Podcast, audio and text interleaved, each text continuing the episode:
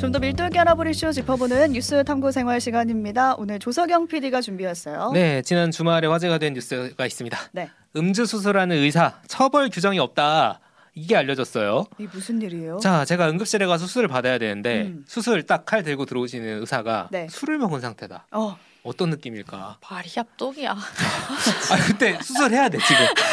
우선 말이 안 112를 눌러야. 되는데. 그렇죠. 근데 이거를 딱 봤을 때 술 냄새가 난다고 이제 어느 정도 그렇죠. 먹었는지 알 수도 없고 제가 마취 상태면 발견을 못할 수도 있는 못하죠. 거잖아요. 아니면 음. 마스크를 쓰고 나타나면 모를 수도 알 있잖아요. 수가 없어요. 그렇죠. 그러니까 음주 수술에 대해서 지금 명확한 처벌 규정이 없다는 게 최근에 다시 알려졌습니다. 음. 자. 네, 이게 음주운전도 처벌이 되고 지금 온라인 음주 방송도 하지 말라는 가이드라인이 그렇죠. 지금 나온 상황이잖아요. 근데 생명을 다루는 의료 현장에서 음주 수술이 처벌이 안 된다라는 거죠. 그렇죠. 그 규정이 명확하게 없어서 만들려고 하고 있는데 의사협회에서 반발하고 있는 상황입니다. 음. 보건복지부에서 의사의 음주 진료를 금지하는 규정을 신설하고 위반할 때는 자격정지 기간 늘리도록 의료법 시행령을 개정하겠다는 입장을 지난주에 밝혔어요. 무슨 일이 있었던 거거든요. 네. 무슨 일이 있었냐? 지난 1월 12일에 있었던 일입니다. 서울의 강동구에 소재한 종합병원 응급실에서 20대 성형외과 전공의 A 씨가 60대 남성 환자의 얼굴 상처를 꿰매는 수술을 집도를 했습니다. 음. 그런데 수술 직후인 오후 11시 55분쯤에 환자가 이 의사가 술을 먹은 것 같다. 어. 어. 라면서 경찰에 신고를 합니다. 네. 어. 경찰이 현장에 출동해서 혈중 알코올 감지기로 확인을 했는데 음주 상태였어요. 이걸 알아봤네. 그렇죠. 그리고 A 씨는 저녁 식사를 하다가 맥주 한 잔 마셨다라고 인정을 했다고 합니다. 근데 규정이 없다고 했잖아요. 그럼 이 의사가 뭐 처벌받거나 할 일은 없죠. 그렇죠. 현행 의료법상 음주 의료 행위를 형사 처벌하는 규정이 없습니다. 그거에 아. 지금 많이들 놀라세요. 그렇죠. 람님 원래 음주를 할 수 있었다는 건가요? 그렇죠. 네. 알 수가 없- 할 수. 있었다는 거잖아요. 뭐 네. 명확하게 음주라고는. 그러니까 그 경찰이 어떻게 했냐면은 음주 의료 행위에 대한 행정 처분을 어떻게 하느냐. 보건복지부 소관이라서 구청에 통보한 거 왜 할 수 있는 게 없다. 경찰이 음. 형사적으로는. 우리나라 의료법이 어떻게 돼 있냐?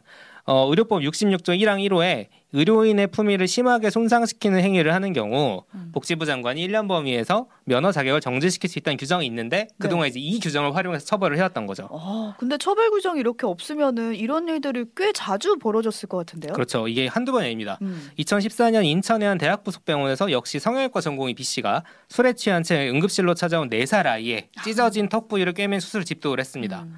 아이 부모가 보기 여기 좀 심했나 봐요. 네. 의사인 B 씨가 비틀거리고 어머. 어. 손을 떠는 데다가 찢어진 부위도 제대로 봉합이 되지 않아서 병원 측에 강하게 항의했고 어. 병원에선 뒤늦게 다른 의사를 불러서 재수술했다고 합니다. 근데 이거 어. 뭐 항의해봤자 뭐예요? 처벌 규정이 그렇죠. 없다면서요? 당시 나온 기사의 경찰 멘트 똑같습니다. 의료법에 관련 처벌 근거가 없어서 책임자에게 음주 사실을 통보하는 것으로 마무리했다. 2014년 벌어진 일이잖아요. 그렇죠. 그러면 한참 전부터 이런 일이 반복이 됐다는 맞아요. 거네요. 제가 이제 알아본 사례들만 가져왔는데 응급실에서 벌어진 이런 봉합 수술들이 사실 환자에게 뭐 상대적으로 음. 큰 문제가 발생하지 않았으니 다행이라고 생각할 수 있지만 굉장히 심각 한 사례도 있었습니다. 네. 2020년 10월에 청주에서 있었던 일이에요. 쌍둥이를 임신한 임산부가 예정일보다 2주 빠르게 양수가 터진 거예요. 음. 병원에 갔습니다. 긴급하게.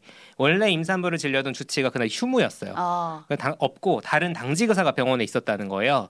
근데 이제 주치의가 이 임산부를 위해서 내가 오늘 휴, 휴무지만 저녁에 와서 제왕절개 수술을 하겠다. 음. 기다려라라고 한 거예요. 네. 그런데 어느 순간 당직이가 상태를 모니터링을 해보니까 첫째 아이가 이란서 쌍둥이였다고 했잖아요. 뱃속에서 심장이 잘 안 뛰고 있다. 어머. 너무 위험하잖아요. 음. 네. 그래서 주치의가 달려와서 이제 30분 후에 수술을 했습니다. 네. 그런데 그 심장이 뛰지 않던 첫째 아이가 결국에 사망을 한 거죠. 어. 그리고 수술 뒤에 그 주치의가 기둥에 기대서 비틀거리고 있는 걸 보고 산모의 가족들이 네. 이거 술 먹은 것 같다. 어. 라면서 경찰에 신고를 했고요.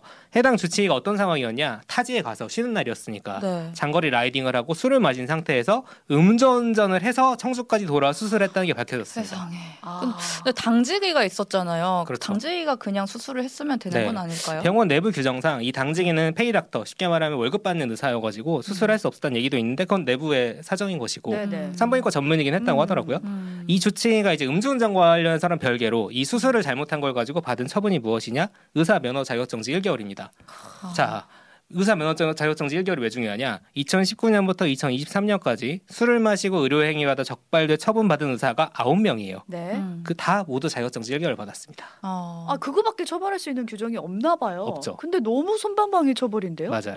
몇 년 전부터 계속 같은 문제가 반복됐다면 대책이 나올 법하잖아요. 그렇죠. 음. 근데 왜 변화가 없었던 걸까요? 입법 시도는 국회들마다 있었습니다. 음. 2014년 이 일이 있었던 네. 아까 소개해드린 인천 상황이 있었던 후에 그 이한 이찬열 새정치민주연합의원, 그러니까 더불어민주당 전신이죠. 술이나 마약류에 취한 상태에서 진료 행위를 하지 못하게 하고 이를 위반한 경우에 형사처벌에 처하도록 하는 음. 의료법 개정을 제출했는데 논의도 제대로 안 되고 폐기됐고요. 오. 2019년 더불어민주당의 인재근 서영교 의원이 비슷한 취지의 법안을 발의했지만 역시나 논의가 제대로 되지 않고 아니, 폐기됐습니다. 듣는 사람 입장에서는 되게 답답해요. 이거 그렇죠. 빨리 마련돼야 되는 거 아니에요? 그렇죠. 왜 그러냐? 음. 항상 반발하는 단체가 있죠. 의협. 대한의사협회입니다. 2019년에 이 개정안들이 나왔을 때 의협에서 어떻게 반발을 했느냐? 의료인의 윤리적 책무까지 모두 법으로 규정하는 것은 현실적으로 불가능하다. 특히 사회적 합의 없이 오로지 법제화로만 해결하려는 근시안적인 해결책에 강력한 반대 입장을 밝힌다. 네. 사회적 합의. 음주 진료에 대한 사회적 합의가 없다는 얘기인가요? 그걸 우리가 사회적 합의를 따로 하- 할 필요가 있을까요? 그러게요. 상식적으로? 상식적으로 다들 당연히 안 되는 걸로 아시는 것 같은데요. 그렇죠. 댓글 반응 보면. 그래서 이번에 다시 음주 진료가 논란이 되면서 정부가 명확한 근거를 만들겠다. 음. 음. 주를 명시한 음. 애매한 표현 말고 음주를 명시한 명확한 근거를 만들겠다고 나선 상황인데 이번에 의사협회는 어떻게 반발하고 있느냐? 의사 인력이 부족한 특수 상황을 고려해야 한다. 근무 시간이 아닌 의사가 응급 상황에서 의료 인력 부족 등의 이유로 급하게 지원을 나온 경우 같은 특수 상황을 고려해야 한다는 얘기인데 무슨 얘기냐? 아, 이- 저희가 수술 받으러 갔는데 음. 거기에 없는 거예요. 저를 음. 수술해 줄 수 있는 사람이. 그러면은 수술해 줄 수 있는 사람이 밖에서 회식을 하고 있다고 하더라도 들어와야 되는 상황이 있을 수 있다. 음. 음. 라는 얘기를 하는 거죠. 그러니까 의사 수가 부족하니까 술을 마신 의사가 와서 수술하는 상황이라도 어쩔 수 없는 것이다. 그렇죠.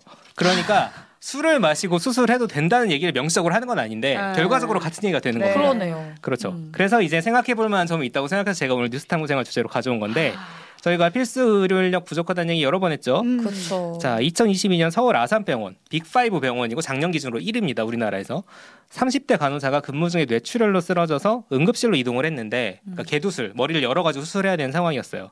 그런데 그 빅5 병원 아산병원에 이 수술이 가능한 신경외과 교수님 두 명 있었답니다. 네. 음. 각각 학회 참석과 지방 일정으로 부재 중이었어요. 그래서 서울대병원으로 이동합니다.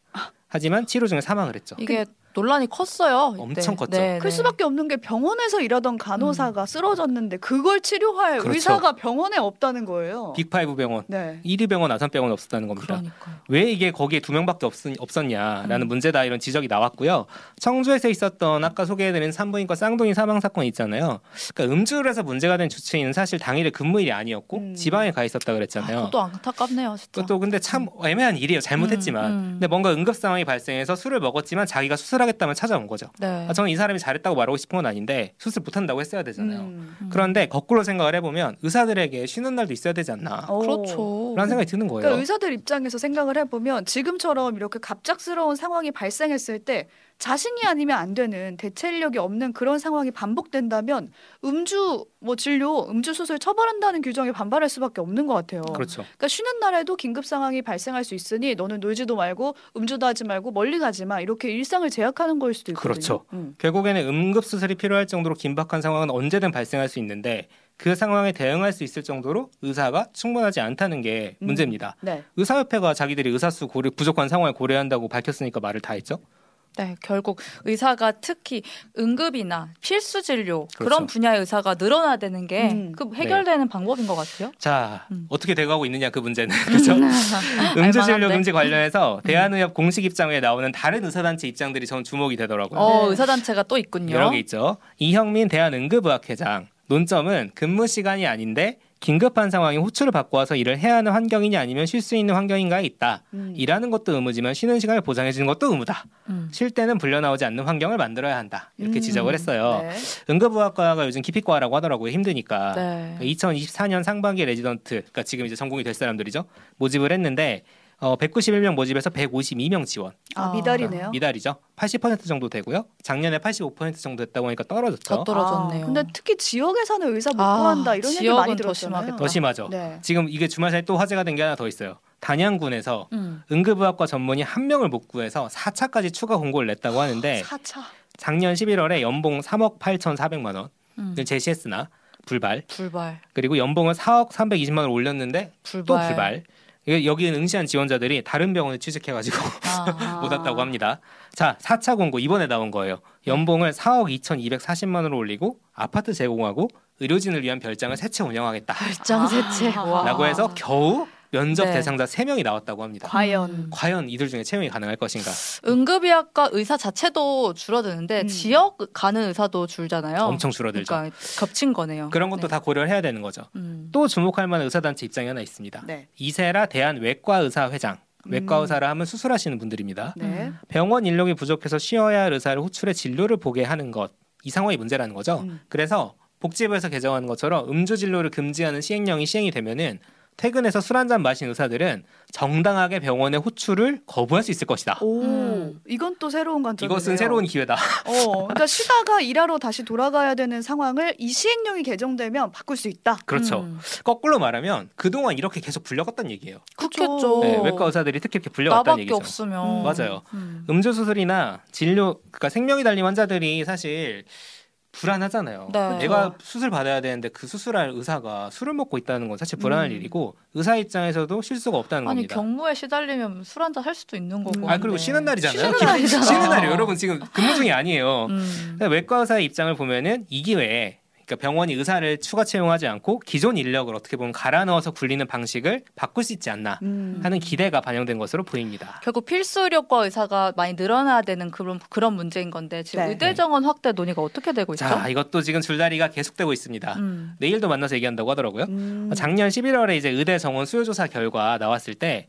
의과 대학들이 원하는 정원은 2025년까지 최소 3, 최대 3천 명까지 확대해야 된다. 지금 어. 3천 명이죠. 네. 그거를 3천 명 더 늘릴 수 있다라는 어. 게 이제 의대들이 원하는 정원이었고 네. 네. 2030년까지는 최대 4천 명까지 늘릴 수 있다. 오. 근데 이제 의협에서는 2025년까지 아까 3천 명 늘리자 그랬죠 의대들은 네. 의협에서는 350명 늘리자. 엥? 엥, 그러면- 350명? 직원 수준이 뭐 10배 이상 차이 나는데요? 그렇죠. 아니 지금 의사 수 부족해가지고 음주한 의사들, 네. 음주하고 수술하고 진료한 의사들 상황을 고려한다고 했는데 이거 늘린다고 되겠느냐? 음. 아니, 정부는 사실 지금 의대 정원 확대 반드시 필요하다는 입장이고 계속 압박을 하고 있습니다. 네. 네. 다만 이 의대 정원 늘린다고 했을 때 실제 응급의학과, 산부인과, 외과, 소아과 이런 네. 이제 필수 의료로 갈 것이냐? 음, 이건 다른 문제예요. 문제죠. 음. 네, 그래서 정형준 보건의료정책연합 정책위원장 같은 경우에는 어떻게 배치할 건지에 대한 얘기를 해야 된다. 의대 음. 정원을 단순 숫자만 얘기할 게 아니라 네. 일본은 산부인과가 부족하다고 하면은 산부인과 할 의사를 이번에 두 명 더 뽑겠다 이런 식으로 한대요. 구체적으로. 어. 아주 구체적으로. 어.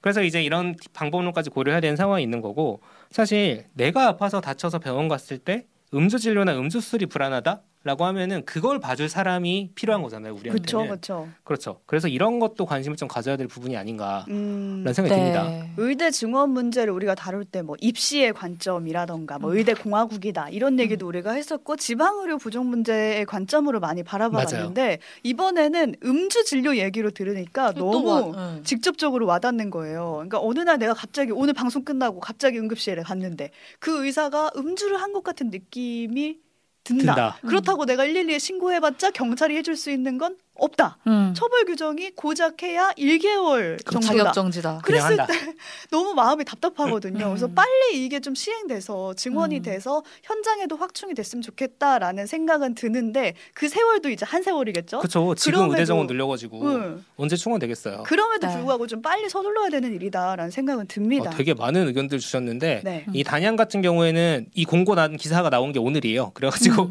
됐는지 여부는 혹시 저희가 많이들 궁금하시는데 채용됐는지 나오면 나중에 전해드리도록 하겠고요. 네. 뭔가 여러 가지 생각해볼 수 있는 주제여 가지고 제가 한번 정리해봤습니다. 네, 뒤토크 때 보내주신 의견들 더 나눠보도록 하겠습니다. 오늘 여기까지 음주 수술 금지를 둘러싼 맥락들 살펴봤습니다. 조석영 PD, 신혜림 PD 수고하셨습니다. 감사합니다. 감사합니다.